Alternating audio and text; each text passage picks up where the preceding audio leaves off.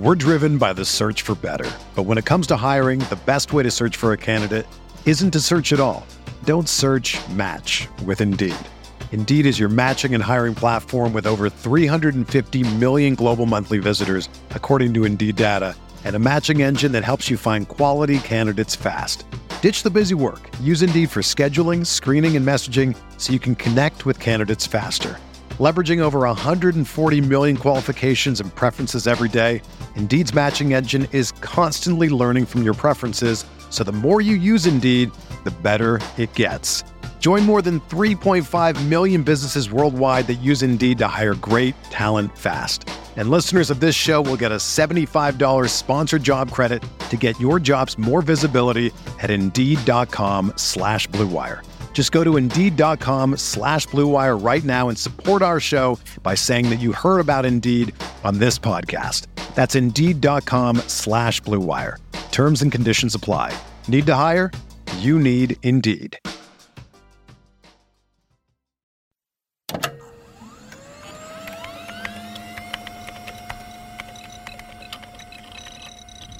Computer, this is data. I'm an android. I'm a, Cranjis McBasketball. I was processing all of the information. Processing. It's one of those idiots who believe in analytics. Cranjis McBasketball. Analytics was crap. Does not compute. Just because you got good stats doesn't mean you're a good team. Hello, and welcome to the Lakers Exceptionalism Podcast. My name is Tom Z, joined as always by Tim, aka Cranjis McBasketball. Tim, we were recording this fresh off of the news that Kyrie Irving was dealt to the Dallas Mavericks in exchange for Spencer Dinwiddie, Dorian Finney Smith, like a 2029 first and a 2027 second, uh, I believe.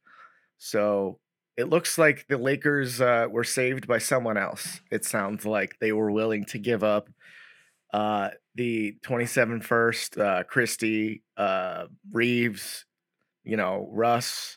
Sounds like the Lakers uh, kind of just got saved, Tim. I don't know what you think, but I'm uh, I'm pretty happy that this Lakers Kyrie thing did not happen. Uh, yeah, I have mixed feelings. Kyrie's a very, very good basketball player. He's played only 27 games a season for the fa- past four years for a number of reasons injuries, off court stuff. It's uh, tricky, you know, with him or like Bones, and there's some red flags there. Like bringing someone in who is currently unhappy with their role or unhappy with their pay and willing to like not play games unless they get their way is always it's not the general type of thing you want to bring into an organization, let alone the other stuff that Kyrie's had going on uh, as recently as weeks and months ago. Uh, but yeah, no, I, I, understand folks who are upset, uh, unhappy that the Mavs got to this. The reality of it is, if the Nets weren't planning to blow it up and decide not to try to win this year, the Lakers would not have the best package. The Lakers' best package, what like Christie, Reaves, those are good young players who will be good long term. The Lakers' for, two first round picks, that'll be great long term, like years from now. If the Nets, who are the four seed in the East, want to make a run this season, the Lakers have no like their package would not be competitive with the Clippers package, with the Mavs package. They weren't going to beat Dinwiddie, Dorian Finney-Smith uh, this year. Then the Nets also were able to get that first round pick, like you mentioned, and then they actually got two second round picks from Dallas, oh. a 2027 and a 2029. So they're set up. There's a long term element to it and a short term, and the Lakers shouldn't have been able to come close, even if they did go all in. So in a way, we can whether you're happy about this or not, it's not going to happen. And even if the Lakers went all in, it wouldn't have happened from my perspective, given what this offer ended up being. So uh, Mavs get Kyrie, they get Markieff Morris, and I think we can, you know, move on from this one. This will make Dallas interesting. Uh, Luka and Kyrie on the same team. They still have Wood. They moved Dinwiddie out. That I think is certainly an upgrade on court for them, assuming that Kyrie's able to stay healthy and play. So Dorian, losing Dorian Finney-Smith will be, you know, that'll hurt a bit, but he's had a down year compared to what he had been doing the past few seasons. But I like this for the Nets short and long term. I like this for the Mavs uh, short term from an on court try to win standpoint. If they are, I would imagine they're only doing this if they're willing to keep Kyrie around long term. So if they're going to throw a bunch of money at him, and they you know they know what they're getting into there, this should be viewed positively by their fans as well. Um, so I don't know. From a Lakers standpoint, I guess it's just it's easier for me to move on from this, knowing that like, oh, we could have beaten that if we wanted to, you know, because there have been situations like that in the past, and this isn't one of those. I agree. Ultimately, it's it's a difficult negotiation too, Tim, because you have to have an idea of what you want to sign that player who's, you know, you're renting for three months, which Dallas chose to do. To be clear, with this package that they sent, uh, this is the rental package, and the Lakers. It sounded like, uh, from what Sam Amick and I think Dan Woike were reporting, that there were different trade packages depending on uh, whether Kyrie was going to sign that two year extension or, or not. So it's a difficult negotiation. It kind of sounds like they remained uh, both franchises kind of where they were in the summer as far as you know what they thought of each other's you know assets and what what they wanted to do. So um, you know Dallas, I mean, they're going to score 130, but they might give up 140 you know, they're going to be one of those teams, I think. Um, and they're planning, I'm sure, signing him long term. And good luck to them for that because, you know, I just don't, I want that on my team right now. Best of luck. I think he's, his individualism is going to enjoy Texas, Tim. What do you think? Yeah, I, will I as a local, I will certainly follow along and see how that goes. It might be a an interesting cultural fit for him. Uh, but I don't know. Best best of luck to the Mavs.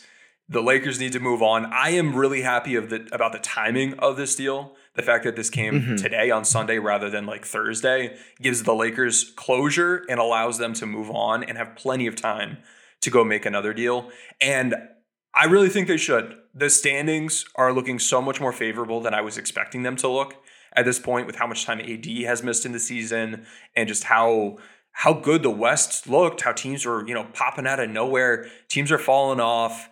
Um, unfortunately for the the uh, Golden State Warriors, Steph Curry just got hurt and he's going to be out for a bit. The Lakers are only a couple games back from jumping some of these teams. So if they wanted to, like, if they were on the fence, AD and LeBron are playing well enough that I think you got to go for it. You you have assets that you can trade. And to me, I, am looking at what the Lakers can go after, and I think they can still hang on to Christie and Reaves and improve this year. And it'll be through role players. It won't be through a superstar trade like we know is generally their plan A, probably their plan B, maybe their plan C also. But at this point, unless something weird happens with like Zach LaVine, I guess, um, we're looking at a role player trade. And I'm not all upset about that. I, I think there are some pretty good options that the Lakers can afford. Yeah. Uh, well, let, well, let's get into that then, Tim, because we have the trade deadline coming up. I know you hopped on uh, and flew solo to kind of go over some of this. We were talking a little bit more on that playback game last night, but I think there's kind of two avenues the Lakers can take, right? There's obviously the Russell Westbrook big contract with either many small pieces or you know a Kyrie or another big contract, which seems to I don't know be less uh, likely nowadays. But Mike Conley, there's other options still out there, uh, and then there's a like Lonnie Walker, Pat Bev, seconds. You know, one first in one trade, one first in another. So let's let's start with Utah, um, because I still think I still think it's hilarious. Russell Westbrook could be traded to Utah. By the way, I I still really want that to happen, but that's that's over here. Um, Mike Conley, Kelly Olynyk, and I would guess probably have to take on like another bad contract like their Rudy Gay, who's got a guaranteed year next year for Russ, a first and a, a second, a couple seconds. I don't know. What do you think, Tim? Yeah, Utah's interesting. They are one of the few teams that should be in a pretty big selling mood and has a number of pieces to to trade away. And I think that means they're going to have a number of takers. Um, we can come up with a bunch of different potential trades with this team between Conley, uh, Beasley, Vanderbilt, Olynyk. I'd say those are some of the the pieces you'd be uh, like teams would be looking to acquire. Rudy Gay is someone that they'll be trying to include in deals as a hey, you know, it, get get get this contract off our team. Uh, I would expect the Lakers. I think you know Vanderbilt's a, Vanderbilt's a good player. I talked about him on the stream last night. He's not the best fit for what the Lakers, what their strengths are, what their weaknesses are, what they'd be looking for. Conley he has ball handling. He's got some good playmaking. He is a, I think it was 37, 38% pull up three point shooter in ball screens. He would be someone that can change the way teams defend the Lakers and would open up the roll game and would make it easier for the Lakers to generate numbers advantages without it needing to be from AD or LeBron being on ball. And that would be really beneficial at the guard spot. And if you are to make a Russ trade, I think you need to get back playmaking. You need to get back uh, a Fred Van VanVleet or Mike Conley. Those are the two guys that I have on my list. And if you're going to do a Utah trade and get Conley back, it would be, you know, throw Russ in there. So to your point, I think it would be, you know, get Conley back, maybe get Olynyk back and Rudy Gay for, uh, and then maybe like Nickeil Alexander Walker to make the money work for Russ, a first round pick, some seconds, and then the Lakers also taking on Rudy Gay. Um, I think that would be the general framework. Now you can include Beasley. The Lakers would need to add more on their end. But I think there's a, a route here to go where this is the more expensive deal of the these kinds of deals, and then we're going to get to a second kind of deal in a little bit. Those should be cheaper deals. For these deals, I, I think the Lakers, you know, if you can get that for only giving away one first round pick, you at the end of the day when you look back and say all right total between two deals what did we give up and we did, what did we receive and we still kept Reaves, we still kept Christie we still have a first round pick in the future I think the Lakers will be happy with that so I would be I'm, I'm interested you know sound off in the chat would you accept a uh, bringing Conley back, Olynyk back, you know, take on Rudy Gay. He's not really a, a all that much of an on-court value add, but you're offloading Russ you are paying one first round pick and then maybe a second or two. So I know we're throwing around a lot of names, Tim, but just quickly, if if you can go through the roster, if we've made that kind of trade, let's say, um, I don't know, if you get Conley from the Jazz, I feel like you're not going to go for VanVleet, right? Those those two don't make sense uh, going after both. So let's let's let's build a, a one or two practical trades, Tim, to like do this in one fell swoop. So you want to do try and get Beasley, Olynyk, and Gay from Utah. I was thinking for I was thinking Conley, Olynyk, and Gay, and we wouldn't get Beasley. I think Beasley and Vanderbilt are going to go out in a separate deal. But we have other options to go grab a shooter. Because I think for the Lakers, what you're looking at improving upon is grab a point guard that has some playmaking if Russ is out the door. You check that box with Conley get a backup big that's an upgrade for Thomas Bryant, both from a from a defensive standpoint and from a shooting standpoint. Olynyk checks that box. And then the third piece here, I think that you're looking for is either a guard or wing shooter, ideally an off-screen shooter. And that's what brings us to the second part. And that's where you can engage Indy, you can talk to Toronto, you can talk to Detroit, and what you're looking at in those frameworks is we're not going to give up a first round pick, but we would like to trade away Pat Beverley, Lonnie Walker, and a, a second rounder or two to go get Gary Trent Jr. or Lonnie Abev in a second to go get Buddy Hield. Um, or Lonnie JTA in a second for Alec Burks or something like that. Uh, I among those players would have Trent and Hield, you know, more uh, higher priority than Burks they have that off-screen shooting element, movement shooting. It's a you know more valuable skill set. But Burks is also a decent player, and I would have interest in. And he would just be more of a like one for one uh, Troy Brown Jr. improvement. But with any of those deals, and I was playing around in the trade machine, the Lakers could make something work where between that first deal that we talked about with Utah and one of these second deals, they bring in ball handling with Conley. They bring in uh, Thomas Bryant improvement with Olynyk. They bring in a shooter between Trent or Hield or Burks, uh, and they're moving Russ. They're moving one first round pick. They're moving probably two second rounders, and then Lonnie and Beverley out as well makes it easier from a rotation standpoint, for Darvin Ham to not be making some of the mistakes I think we've been feeling as recently as last night. Uh, and I think that, you know, if the Lakers can end up with a roster where they're able to have like Conley and Schroeder at point guard, Reaves and Hield at the two, or Reaves and Trent, um, or they could start Trent at the three. Um, you can have Brown and Christie, Rui, LeBron, AD, Olynyk, and I, what is it? I think I named like ten guys. It's still have Bryant too. Probably mm-hmm. and Gabriel. Probably well. again, like we've been talking about trying to get a, a small Damian Jones trade. I would. That's like my bare minimum expectation for this team um, by Thursday because you know if you're not going to play this guy, try to get somebody in the door who you know you could at least uh, use in a pinch or you know want to find a way to contribute because it doesn't seem like Damian Jones is in the plans. Yeah, yeah, he's if the team wasn't going to play him against like Portland when they were running mobile coverages, I I don't think they're they're ever going to play him. So they might as well move him. He has salary that would make sense in some of these deals. So yeah, it, I I wouldn't be surprised to see a salary dump, but I'm sure they'll try to include him in one of these other deals first instead, and then potentially you know get to the deadline and by the end of the deadline have an open roster spot to go grab like a, a big man that's available on the free agent market or look for a buyout. Yeah, and you know it's a lot of these trades are depending on I still think the Lakers are probably going to err on the side of frugal, you know, um, as far as the tax implications. I don't know if they think this trade really put makes them a championship contender. Maybe they do pay up. I'm I'm a little skeptical on that. Or, uh, but Tim, I wanted to bring up, you know, a very important mitigating factor in this is who signed by Klutch in this conversation. It's Fred Van. It's Freddie Vans, right?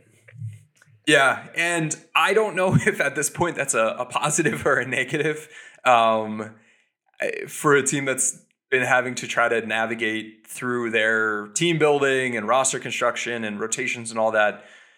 Not just team and players, but then having that third factor. Also, I wouldn't be surprised if they want to move away from it, or perhaps it's a, a benefit and makes it easier for them to acquire players. I'm not sure.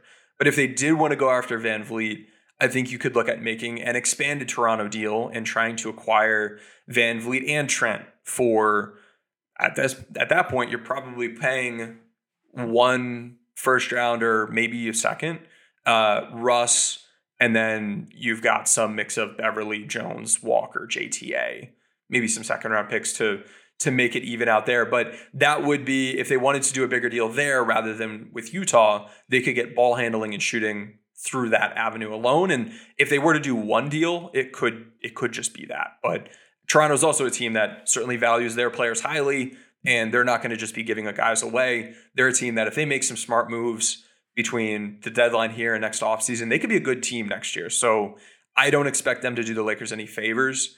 If the Lakers want to go get Van Vleet and Trent, I think they're going to probably ask for two first round picks, or the Lakers will need to give up Christie and or Reaves. So that might be a, a richer uh, ask from from the opposing team, but still definitely something the Lakers could look at doing. Van Vleet has fallen off a bit this year, but he's still a pretty good player. Similar to Conley, they've both taken a big step back this season, but are both you know solid in, in various areas, vulnerable in others. And with any of these deals, you're not getting perfect players. You're getting guys who fit skill and positional needs and hopefully set you up with strong role players that could be stars in their roles. I don't think Fred Van Vleet anymore is going to be a star, you know, 3 and D point guard on a title team, but he can be a solid like role player point guard on this team where he's not expected to, you know, carry a gigantic load. Um, I think that would enable his defense to take a step up while at the same time he he has that ability to get to the rim. Doesn't finish well at the rim, but can pressure the rim and, and create for others. So yeah, he's he's a guy that can make sense as well. And uh, I see that as being an avenue the team could go down. Another guy we haven't mentioned is Bojan Bogdanovic, who I know the Lakers are interested in, or we've heard the Lakers are interested in and have heard that for a while. He could be someone they they take a look at. I'm less high on him as some of these other guys. I think he's a harder positional fit. And if you're looking to just grab a shooter, I would rather grab a Hield or a Gary Trent Jr. than a Bogdanovich because it's easier to play those guys in a lineup that also has LeBron and AD, from my perspective, and, and be better off defensively. Yeah, Bogdanovich thing has been. I mean, they've been talking about that for a couple months now, and it seems like those teams are fairly far apart, and it sounds like there's a good amount of competition for him as well. Uh, if they were willing to let him go, but they extended him, and it sounds like they want to keep him around at least for now. Um, not unlike kind of how they approached Jerami Grant that season, that first season they signed him. Um, so I'm curious too, Tim, what you think about so we've spoken about Toronto, Utah, you know, Detroit. What about Charlotte? We got the Mitch Kupchak connection. There's been rumors about Terry Rozier. You know, they could package Kelly Oubre, PJ Washington, um, Russell Westbrook, you know, always has had a big fan in Michael Jordan. Not that that totally matters, but hey, you never know. Um, yeah, what do you think about the Charlotte option, which we spoke quite a bit about in the offseason? I would be fairly disappointed if that were the route they went. I in in digging into over the past two three days, Rozier and how he's played this season, and Oubre and how he's played this season. It's I don't I don't think that's enough. I don't that doesn't move the needle for me. Rozier's having a pretty down three point season, but has generally been a strong three point shooter, so you expect him to be a good spacer. Um, he's got good rim creation, not great finishing. His playmaking is not really all that much of a step up. Uh, it's his play, the caliber of his playmaking to me is like Schroeder caliber, but he turns the ball over slightly less. He's a score first guard. He's not someone that I'm like, okay, they can go like run a lineup when when LeBron's sitting. Um, so there's some value there, but not. He's he's a below average playmaking point guard kind of guy. He's he's more of a two guard really in terms of his style and how he plays. His defense is atrocious. Um, but he would be a better spacer than Russell Westbrook, so I, I could see some appeal there. Uh, with Oubre, he's generally been a poor three point shooter in his career. He's had a season or two, he's been okay, but he can attack a closeout. He's an okay ball mover. His defense also this year hasn't been all that good, and he's a tougher positional fit. So I don't know. I, I'm looking for I'm looking for lasers, Tom, and good playmaking to replace Russ. And I don't see Oubre as a laser. I don't see Rozier as a playmaker. And for me, that makes that a tougher look. Washington, I think, is interesting, but I, I'm I'm more out on that. I'd be disappointed if they went that route. All right, so I, right, again, I'm trying to. I know we're talking a lot of names quickly, trying to give some context. So give me your, you know, most interested uh, players to least interested of these guys of Hield, Gary Trent Jr., Fred VanVleet, Mike Conley, Malik Beasley, Kelly Olynyk. It's so when I put a, a, list together, and this is in the Discord where I, I did put guys in tiers. I had Hield, then Trent among shooters in my top tier. I had VanVleet and then Conley both behind Kyrie in among the ball handlers in my top tier, and I had Olynyk in my top tier as well. These are all guys that I'd be pretty excited about if the team got. Uh, Malik Beasley was in my second tier. I'd be pretty happy if they were to get him. He's a very, very poor defender, but he's a good shooter and he's got some off-screen ability and a decent ball mover. So there's there's appeal there. I'd rather have him than Bojan again because of the positional fit. Uh, so individually, that's where I have them.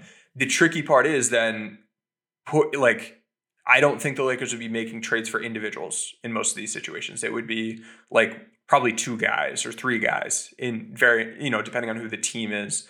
Um, and it's about like, okay, this guy would cost this much, this guy would cost that much. What combinations of trades maximize what you can get back? And I still, I've I've arrived at the conclusion myself that the Lakers can maximize their return in the way that fits the best if they go get Gary Trent Jr. or Hield as a shooter, and then they go get Olynyk and Conley as a second trade.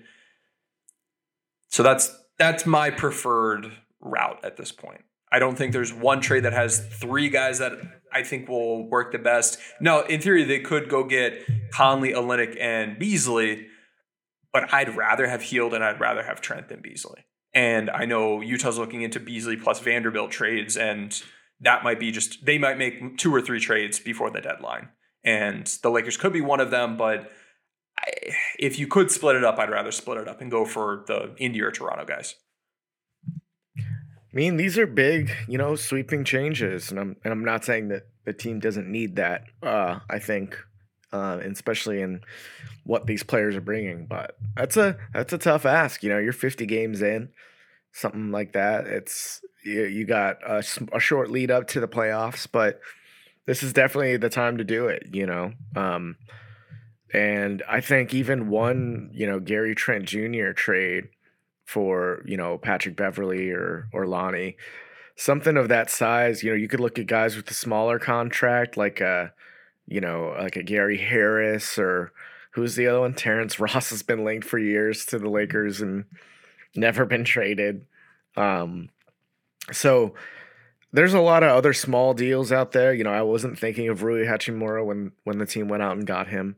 So I hope they're shaking all the trees and seeing what can fall out. But it seems like, it, and maybe we'll get to this. We'll take a break here in a second, Tim.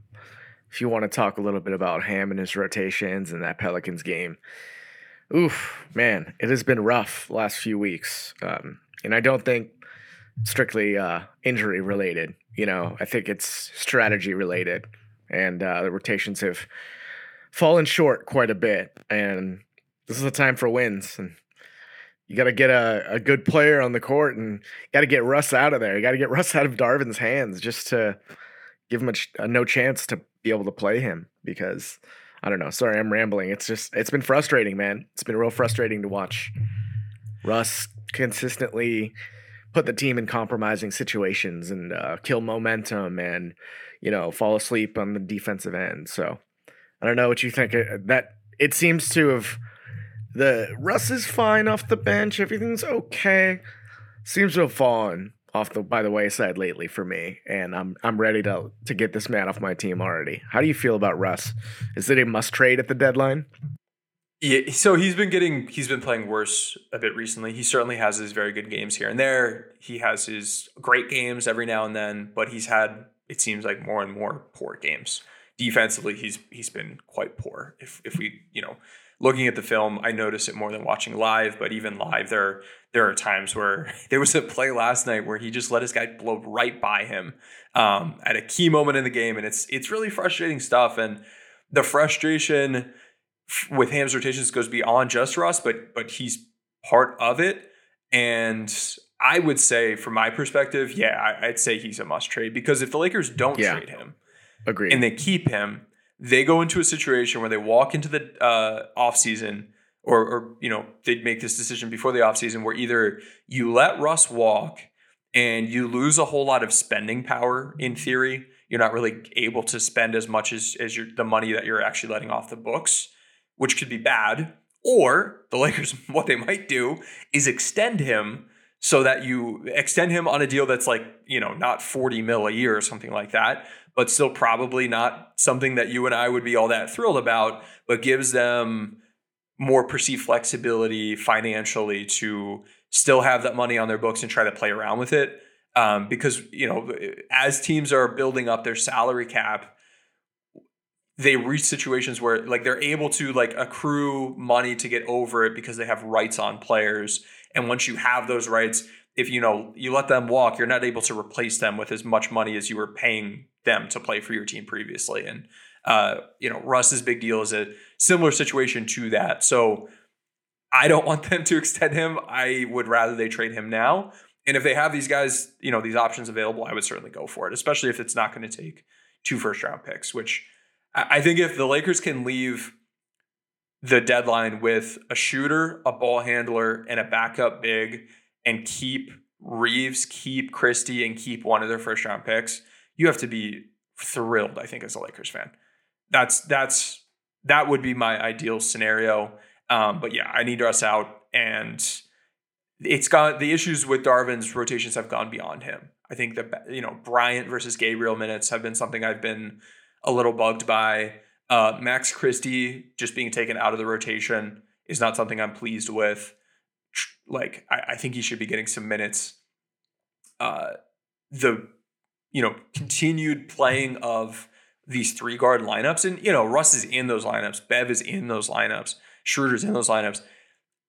I like there seems to be just in you know big picture generally a tendency to play smaller at those positions, which I'm not a big fan of. So if you can remove like with these trades, if Bev, Lonnie, and Russ are all out, and your resulting roster leaves you with Dennis and Conley as your two small guys, and then from there with everybody else, they're bigger players, at least like normal size for their position.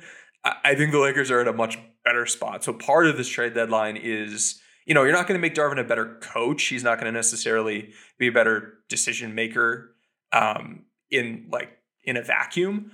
But if you remove some of the pitfalls for him, and you know, you you, you pave over those potholes, uh, he he doesn't have the opportunity to make those mistakes. And that's, I think, another element of this trade deadline that, you know, this team, as it is right now with who's on the roster, should be better. And, you know, making, even if the, the talent that you add to the group isn't, you know, astronomical, it's not at a Kyrie level, you could add to the talent and then also take away some of the, you know, rotation negative, uh, you know, missteps that from a habit standpoint, Ham has tended to fall into. And I think overall that can lead to like really you know, pretty tremendous growth for the team and their performance moving forward. All right, Tim, let's go ahead and take a quick break. And uh, on the other side, we'll talk a little bit more about the the rotations and uh, kind of what we need to see from this team, uh, trade or no trade, going forward. We're driven by the search for better. But when it comes to hiring, the best way to search for a candidate isn't to search at all. Don't search match with Indeed. Indeed is your matching and hiring platform with over 350 million global monthly visitors, according to Indeed data, and a matching engine that helps you find quality candidates fast. Ditch the busy work. Use Indeed for scheduling, screening, and messaging so you can connect with candidates faster. Leveraging over 140 million qualifications and preferences every day, Indeed's matching engine is constantly learning from your preferences, so the more you use Indeed, the better it gets. Join more than 3.5 million businesses worldwide that use Indeed to hire great talent fast. And listeners of this show will get a $75 sponsored job credit to get your jobs more visibility at Indeed.com slash BlueWire. Just go to Indeed.com slash BlueWire right now and support our show by saying that you heard about Indeed on this podcast. That's Indeed.com slash BlueWire. Terms and conditions apply. Need to hire? You need Indeed. It's Kaley Cuoco for Priceline. Ready to go to your happy place for a happy price? Well, why didn't you say so? Just download the Priceline app right now and save up to 60% on hotels. So, whether it's Cousin Kevin's Kazoo concert in Kansas City, go Kevin, or Becky's Bachelorette Bash in Bermuda, you never have to miss a trip ever again. So, download the Priceline app today. Your savings are waiting. Go to your happy place for a happy price. Go to your happy price, Priceline.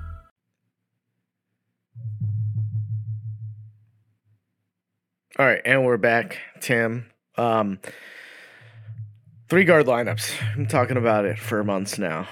Um, part, partly, you know, kind of excused in the beginning, I think, because of the roster uh, that Rob Pelinka gave Darvin Ham. You know, you bring Schroeder in late, trading for Patrick Beverley when you already had Kendrick Nunn, Austin Reaves, uh, Max Christie, you know, smaller wings like Troy Brown, and not great defenders like Lonnie Walker.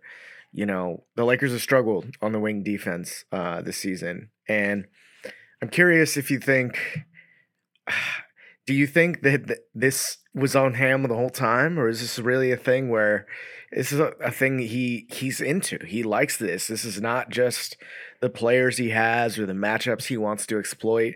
He appreciates having the three, you know, speedy, smaller guys um, uh, next to even though I don't know, next to LeBron and Anthony Davis. What do you think?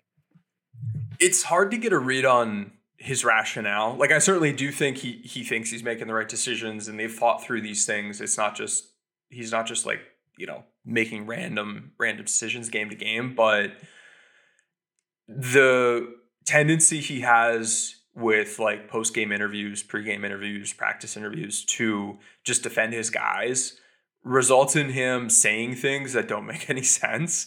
But I think he's just saying so that he doesn't like take a shot at somebody.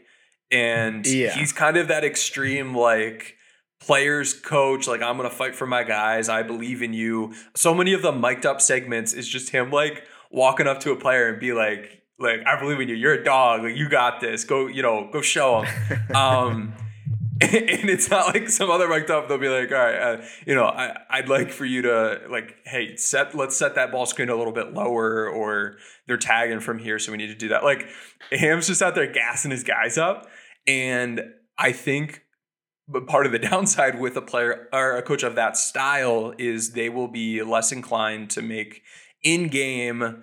Oh wow, this guy's not playing well. We need to make a, a rotation tweak that we weren't anticipating going into the, the game, but now it's evident we should make it. He's less likely to make those sorts of changes based on performance in game, which to me is concerning. Um, but I, I, can see the like we don't want to chip away at anybody's confidence angle of it.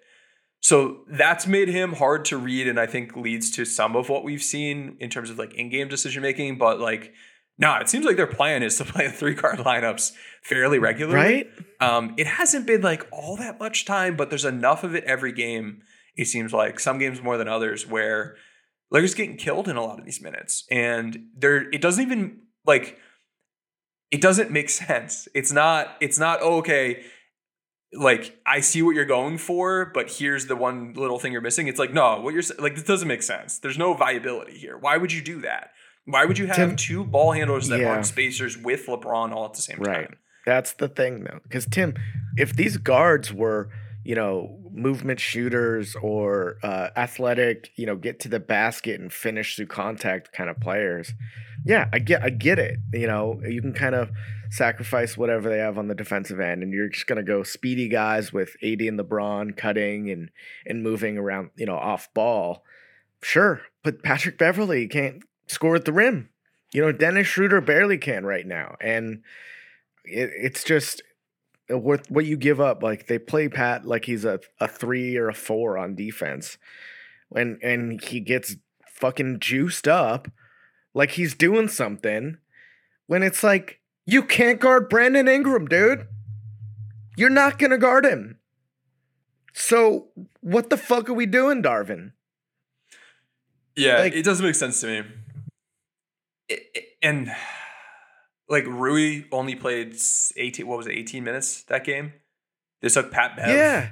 on on Brandon Ingram and they weren't even like doubling aggressively. For a lot of the game it was either no double or if they were sending help it was more of a deterring help where they would have extra guys at like the elbows in the blocks, which keeps Ingram from driving to the rim, which is fine if you've got a, a guy with good length on him. But the issue is you've got Pat Bev on him, so he can just shoot those mid-range shots. You, you know, he can he can carve out some space, do his little fadeaway. It's a short mid-range jumper, and he can't even see Pat Beverley. like It's like practice shot shit. they're Like, practice shots. So that's bothersome to me. The decision to put Bev on him is one thing. There's more or less vi- like I don't think it's the right decision, but there's more or less viability with that option depending on how you play tactically, how you play schematically. And he didn't have that like infrastructure put in place to be able to try to make the most of Bev on Ingram. And that's concerning to me. Like if you want to stick a small guy in Brandon Ingram, maybe like deny him and like have guys there to take away lobs or front him and have guys on the weak side ready to help. Or when he does catch the ball, send an aggressive double. Just having Bev play him 1v1 and just letting him go to work does not make sense to me. So that that was concerning to me. I understand why Rui didn't play more against Ingram. He's he struggles with those crafty guys. Any of those guys that have, you know, a good dribble package and can, you know, throw a crossover step back on him. Rui's not good at that. That is not the style of scoring wing that he's good at defending. He can do okay with just speed. He can do okay with power. He holds his own really well, but he does not do well dancing around and trying to get a good contest in against somebody that is going to put more than one move on him. But that's where Max Christie's pretty solid. Christie struggles with speed sometimes. Christie struggles with power. He's not big enough yet. But Christie does a really good job mirroring footwork and getting a contest up for guys who want to put some moves on you and then, you know, end up shooting a, a step back jumper. So I was really frustrated that Christie didn't get some more minutes. And similar to Jones, I'm looking at Christie and like, like for Jones, it was if you're, you know, I get that he's not a good drop big. I get that he only makes sense if you're playing mobile mobile coverages, with which the Lakers usually haven't. But even when they have played those, they haven't played Jones. So like, what the hell? With Christie, this is the type of guy he should be defending. I get that it's not a kind of guy that Rui makes sense on, but like this should be the dude to play Christie. If you're not playing Christie now, you're not going to play Christie. Um, so that that to me is concerning. And so it's Russ decisions uh, from a rotation standpoint. There's Bryant and Gabriel, which we haven't even talked about today. Uh, there's like Lonnie, there's Bev, there's Christie. Like I'm I'm not happy. It seems like I know there were things we were upset about last year with like Avery Bradley playing over over Austin Reaves. And like there were moments, I don't know, not all that much time where like uh Melo was like at center or there was a lot of LeBron at center time, but like it seems like there's a lot of it this year, man. It's it's really frustrating. Yeah. And I'm looking back at the uh, I, I posted uh, one of the um, polls where people were able to rank coaches and give you two options. You pick the one that you think is better, and the software looks at all of these responses. There are 14,000 responses, and from that is able to rank coaches. So, like in the top tiers, we've got Spoelstra, Kerr, Gregg Popovich, Taylor Jenkins, Ty Lue, Budenholzer, Mike Malone, Rick Carlisle, Nick Nurse, Monty Williams some some good coaches up there. At the bottom, guys like Stephen Silas, Steve Clifford, Wes Unseld, Nate, Nate McMillan, Jamahl Mosley, Chauncey Billups. At 21st, we have Darvin Ham. And he's in a tier with Doc Rivers and Billy Donovan. And I think I'd probably have him lower at this point with what we've seen recently. I, I think he should be yeah. lower than 21st. And that's yeah. disappointing. There were things we thought we were getting from him defensively, coming from where he came from, that we have not seen. And then a lot of the question marks were like, ah, like we don't know until he has an opportunity to be a head coach. Most of those haven't gone well. In game adjustments, rotations, there have been moments where they've been good. And I'm not saying he's awful at all of these things, but recently it's been really frustrating. It's been really bad. Um, and it's in different kind of ways because not only does the rotation not make sense sometimes, it just generally, and it's not the, the play specifically, but you know, Anthony Davis was absolutely dominating in that game.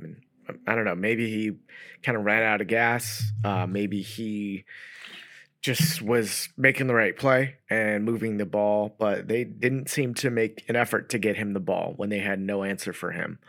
Um, I don't think they should fire Ham after the season, but I think uh, this is what you get when you choose to go with the first year head coach. Um, this is the kinds of mistakes they're inevitably going to make in their first season. Uh, what you could do is hire a very experienced assistant, you know, with head coaching experience, which I think the Lakers could use right now. Um, to have another locker room guy who's been the the head guy in another place and knows how to manage the relationships and the expectation on the court. Um, but not being able to get Anthony Davis the ball in a game where he's no one can touch him you know, he's getting everywhere he wants. He's getting putbacks. Um, his jumper was falling. It was tough to it was tough to see, and um, it's you know it's not only just these rotations, man. Sometimes it feels like the overall strategy and what we're trying to to exploit from the other team is uh is falling a little short. Yeah, it's it's odd defensively. I see a lot that I don't understand um, from player deployment, deployment, scheme decisions, uh, little like small tactical things like what kind of help to send on Ingram when he's guarded by Pat Beverley. That's been concerning. Offensively, there have been plenty of plays that I really like. I think Chris Jent has done a really good job with this uh, between him and the others. Jordan Ott's probably in there with this as well. The play design has been pretty pretty solid. The play frequency has been hot or cold. I would like it to be higher, and they've been much better when they're running plays. So I'd like to see more of it. But at the same time, they run plays frequently that aren't a good fit for the roster. They continue one of their most used actions on the whole season is their double drag action, which teams just play drop and go under against. and the Lakers aren't good at it. They it doesn't make any sense. It would be a good action if you had Kyrie Irving running it. It's not a good action when you got Russell Westbrook running it, and it hasn't worked for like literally over. Uh, they've run it over hundred times this year, and I'm tracking it in my tracker, and it's it's infuriating. Like late game yesterday, and and we've had our complaints about the team not running sets late game. When they did run stuff late game, they started running double drag, and I'm like, what are you doing? Like live on the stream here on on the Lakers Watch Party stream. I was like, what are they doing? Uh, it's yeah. There's been a lot of frustration I have. It would be great if they brought in someone who has some some experience that could help push things in the right direction. It's funny to think about how Rasheed Wallace was the first guy we heard about potentially joining the staff. Um, I forgot about that. Oh man, oh man. There, at the time Ham was hired, it was like a consensus good decision. And there were certainly things where we were like, we don't know how good he he'd be at these, but we would hope he'll be good. We expect he probably won't be awful, but he's been pretty bad in a number of areas. I was not if you would have told me he's you know adjustments, rotations, defense, not good, offensive scheme, yeah, pretty solid. I would be like, you're not talking about you know a parent defensive specialist with the Milwaukee Bucks, Darvin Ham. Like that is not what I was expecting. So it's yeah, it's maybe I'm being a little harsh, but it's been it's been a bit frustrating uh, if they hired someone other than Jent, I don't know what this what this team would look like right now. So it's frustrating, but yeah.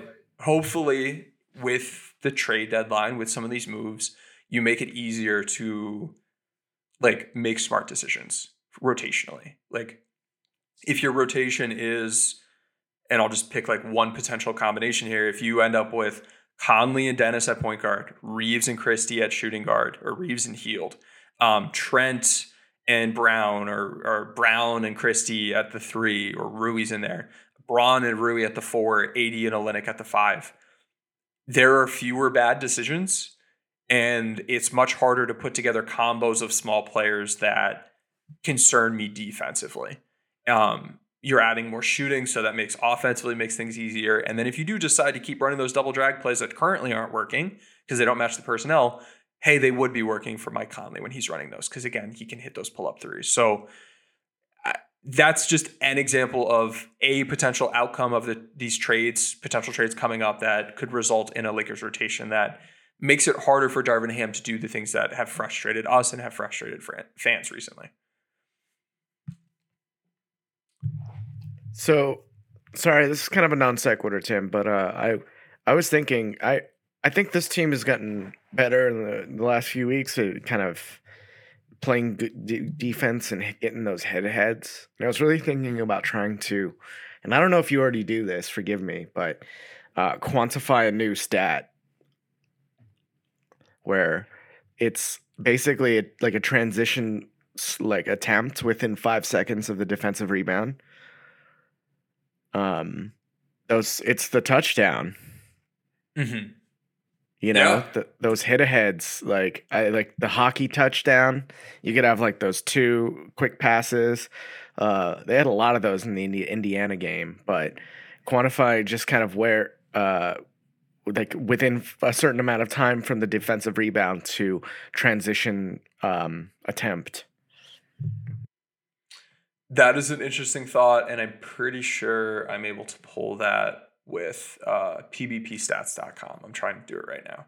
You can go in there into their shot query tool and say like, oh, okay, cool. pull a list, or I, am hoping it's going to give me a summarized table um, at a team level of which teams are attempting shots within uh, the first five seconds of the shot clock. So that's okay. So I have that. Let's see what it looks like. And let's see here it looks like according to that, the Lakers are 2, 4, 6, 8, 10, 12, 13th in the league from a field goal attempt standpoint within the first five seconds of the uh, the clock. Is that what you're asking about? Kind of, but I more mean specifically in those just the samples of you know fast outlets um, and defensive rebounding. Because sometimes if it's like a side out, you know, and it's a dead ball. Like I'm not talking that. I mean, I mean like right after a defensive rebound into, yeah, a shot within the first five seconds. I guess would work. Okay, so off of any missed field goal, I can I can Right. choose the possession start type. So I'm gonna put that in Yeah. and then see what that does. All right, let's take a look at the new results. Anyway, I just been Lakers thinking about counting fifth. it like it's a KD ratio, you know, like the the kill death. I was just watching, you know, we always see LeBron and AD like playing football on their off days and stuff, the team playing football and you can see them running these go routes and these post routes and you know, just really doing a good job at sharing the ball in transition. They've gotten a lot better at that recently, I feel like. Yeah, absolutely. So the team is fifth in the volume of those attempts. First five seconds of the clock, off of a miss, getting a shot up uh, in transition. So Interesting. they, they do it a good bit, and we see them do it a good bit. I'm sure they could probably do it a bit more though. And when they Play are getting those defense, opportunities, yeah, play some better defense. And then when you are getting out and attempting these shots, like their, their effective field goal percentage is 68% on those. Like it when you can shoot that quickly, it's because you've got a great, great opportunity. So that that'll be part of it. Um, so that's I don't know, Tom. What else do you want to talk about? We could take questions from the crowd potentially. Uh, Yeah. Um, I mean, we spoke a little bit about Vanderbilt. Um, we got a question in the chat about him. I don't know if you want to. We didn't mention it too much though, Tim. Um, but that was a part. Like that was one kind of segment of that trade package was Beasley and Vanderbilt. It felt like. Could you speak on that a little bit more? Yeah, so Vanderbilt's a good defender. Vanderbilt this season has been misu- misused from a role standpoint. He's been a very, very effective wing stopper, point of attack defender. This year he's been used as a mobile big, which is not the way to get the most of him. And because of that misalignment of skill set and role, his defensive impact has actually been negative this year, which is interesting. Um, a big drop off from what we're used to because that again, the role is not a good fit he, if brought to the Lakers, would be a tremendous asset as a wing stopper or potentially a point of attack defender. I would imagine most frequently POA, and then when there's a wing that's a scoring wing, you just deploy him as a wing stopper. But against teams that just have a, I don't know, stationary shooter three man, go stick him at the point of attack instead. And he would be a valuable asset there. The concern with him is offensively, he's not a good three point shooter. He's not getting volume up. His efficiency uh, isn't his volume and efficiency aren't at levels where he commands any sort of gravity, and that makes it troublesome to play him in lineups where you have any other non-shooters. So he could make some sense if you've got him in a lineup where like I don't know, let's say it's like Conley, Reaves, LeBron, Vanderbilt, Olynyk, and like he's basically your like center on offense in terms of like you know hanging out in the dunker spot, setting some pin in flare screens, maybe rolling a bit. He's got some good ball mover data. I think he's an intriguing short roll option, but playing him with like AD and like Dennis in, in together in a lineup, I worry about. Um, so he could make sense. It's tough to you know see a ton of value because I don't know how much he fits with Anthony Davis from a spacing standpoint. And offensively, he doesn't really add much value just in general, attacking the rim or shooting. Uh, but the defense is really interesting. So if the team were to grab him, there's a way to make him fit. And yeah, like I'd be okay to have him, but he's not a top target of mine, I'd say. I'd be more interested in like if you're trading Russ out, I need to get Conley back. You need to have that playmaking. You can certainly poke some holes in Conley's defense. And yeah, no, like I don't I'm not gonna fight you on that. He didn't look good last playoffs. Interesting interestingly, last playoffs, he was fine at the rim. He was fine on pull-up jumpers. He was 0 for 10 on open threes last playoffs. So I think that uh that was just uh, some luck there. That's not a like, oh wow, this guy's washed now. But defensively, he was someone that like Luka was picking on a bit. And on this team, he wouldn't be who the Lakers used to defend Luka. Um, or if there was like a top tier scoring guard option, I don't think the Lakers would stick him on that guy. I think they'd stick Reaves on that guy or somebody else. So I'm a little bit less worried about that, but he is someone that, you know, he has some value, but has some holes in his game. He is aging. But if you can acquire him and then like a backup big in a Olynyk, having a, a real spacing five man threat, I think is really interesting. And getting to another question from the chat, how does Olynyk fit with Anthony Davis? I'm I'm intrigued. I think offensively, Olynyk can space the floor. he's a good ball mover, and AD can be more of your roll man or post up guy or operating out of the dunker spot. And you're in a good, a pretty good spot there. And then defensively, you could do a number of things. If you wanted to, you could use Olynyk as like running mobile coverages, you know, show him recover or soft or catch hedge. Uh, and behind that, having Anthony Davis be able to be that helper in a roaming help position, able to erase advantages, erase 2v1s, intercept skip passes. That could put him in his optimal spot defensively and also allow him to conserve some energy for offense. Um, so I think something like that could work. So that's a duo I think has potential to play more so than like Thomas Bryant in AD just because of the shooting difference between Olynyk and Bryant. So yeah, I I don't know that I think I would rotationally play Olynyk and AD both as centers, but you could certainly get some time in with the two of them together. Olynyk's an interesting interesting option for sure, giving that uh, spacing with uh, a little bit of passing as well from the five, and mm-hmm. you know being able to play kind of a flex with him and AD on offense, defense. With AD is the kind of five on defense, and you know AD can try to get a switch onto a four. They can get more cross matchups, and kind of kind of causes chaos having a a five that can stretch like that on offense next to AD. Um, which I think would really help him. Um, it's kind of what we saw with Marc Gasol a little bit, uh, but Olynyk does that on a better degree, I think, with a little bit more um, efficiency as well. But yeah, I would love to see a pick and pop big next to AD on a little bit more regular basis. But you know, can't always get what you want. um, Tim, anything else you got? I think that that should do it for me. Uh, one last thing I was just thinking to mention, and then someone in the chat just said Spurs package from the Spurs standpoint, Richardson, I'd be fine with acquiring. I'm not super high on him. His shooting has been kind of up and down, and his defense isn't. His defense should be better if his, for whatever reason, his usage this year is almost a career high. So if you could make him more of a three and D guy, I think he'll be he'll have some value. So him and then Poeltl, if I can get the two of them together, uh, Poeltl very, very solid anchor big, drop coverage, rebounding, shot blocking, great finisher offensively. Another really solid passer, um, just like Olynyk. He, interestingly, Jakob Poeltl, the volume of opportunities he's been creating for teammates, like per 100 possessions, is almost on, on par with where Kyrie was this year, which speaks to how each of them have been used. Um, I don't think the passing would tr- like translate as much to this Lakers offense unless they change the scheme up a bit and added more opportunities like that into the scheme, which could very well make sense. You know, play to your cater to your talent, especially if you're if you're losing a playmaker and Russ in a deal. But yeah, if I were to put together a Spurs package, I would want to go for those two.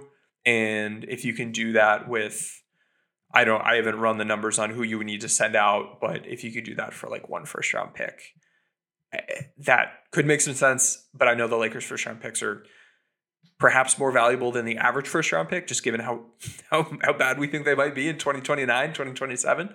Uh, but that I don't know exactly what the, the cost would be for those two, but if you were to pursue a Spurs trade, that's what I would go for. I would have that below some of these other options we've talked about, but if they did it, I would still think it'd be a step up. Yeah, I don't. Uh, Spurs package doesn't really do it for me as well. Um, yeah, that's fair. This is why I didn't really talk about it too too much, but yeah, we'll see, Tim. Uh, we can try to pod again um, before the deadline or right right after. Um, should be around a little bit, you know, in the early weeks. So try to come back, do this on playback more. Seems like uh, we had a good good crowd in here, so try to do that again. If you missed it, we're at playback.tv slash Lakers Watch Party. You can uh, connect your you know cable provider. Uh, whoever you have and watch the games along with us. No need to sync. You can control the mix of Tim and I's audio with the actual game. Uh, it's pretty cool, Tim. Um, and as always, if you want to get in our Discord, you can send us a screenshot of a five star review on your podcast player of choice and uh, DM that to one of us, and we'll, we'll send you the link to get in the, di- the disco. Yeah, absolutely. And if you're in there, you, you've seen my full list. I, I went into 26 guys or something like that. I, I, did some scouting on this week. Um, list in there. We've been chatting about this stuff. You know, Tom and I are, we're able to pod once a week, maybe twice a week uh, when when we've got trade deadline things like that. We'll do more of these. Uh, you know, we've been doing the streams fairly consistently, and we'll we'll do more of these live pods. But you've got access to us, or at least me, uh, daily in that uh, in that Discord. So it's it's a fun way to interact. We've got a great community and uh, various levels within that. We've got bonus pods at a tier. There's a tier where we do X's and O's courses. We've got some extra channels in there. You get access to the spreadsheet that I've been keeping track of where uh, you can see what plays the Lakers have been running, if they're working or not, with what lineups they've been using them. All those good things, like how does how does Le- LeBron James's you know style offensively change when Russ is in the game versus out of the game, or you know what set plays have the Lakers been running in recent games, or what works, what hasn't worked, whatever. All that is available to you and more if you join that Discord and, and join the various tiers. Want to shout out some folks, uh, friends of the podcast, TJ Timotaji, uh, Zach Harris, Q iPod Shuffle, Romario, Chamber, Miguel, T. Shuttleworth, Omar, Roy, Abdul Rahman, Keneal Mason, Eric, and Doppel, all for li- living the high life with us in the owner's box, as well as to the lower bowl and courtside crews who get access to uh, the bonus pods, that spreadsheet, my film room channel, the X's and O sessions, all of that great stuff. Just like Tom said, if you want to get into that group, DM us a five star review of the pod to him, me, or the podcast Twitter account. You can also check out the link in my bio, and that kind of spells out what's in each tier and gives you a direct way to access the Discord through that as well. So, go do that. It's a lot of fun. I'm sure there's going to be plenty of movement and plenty of non Lakers trades you want our perspective on, or developing situations at random times of day with a Lakers situation. And that would be the place to access us. Uh, so go go check that out if you're not in there already. Thanks, everybody. Um, yeah, get at us uh, next time on playback. But until next time, talk to you all, y'all later.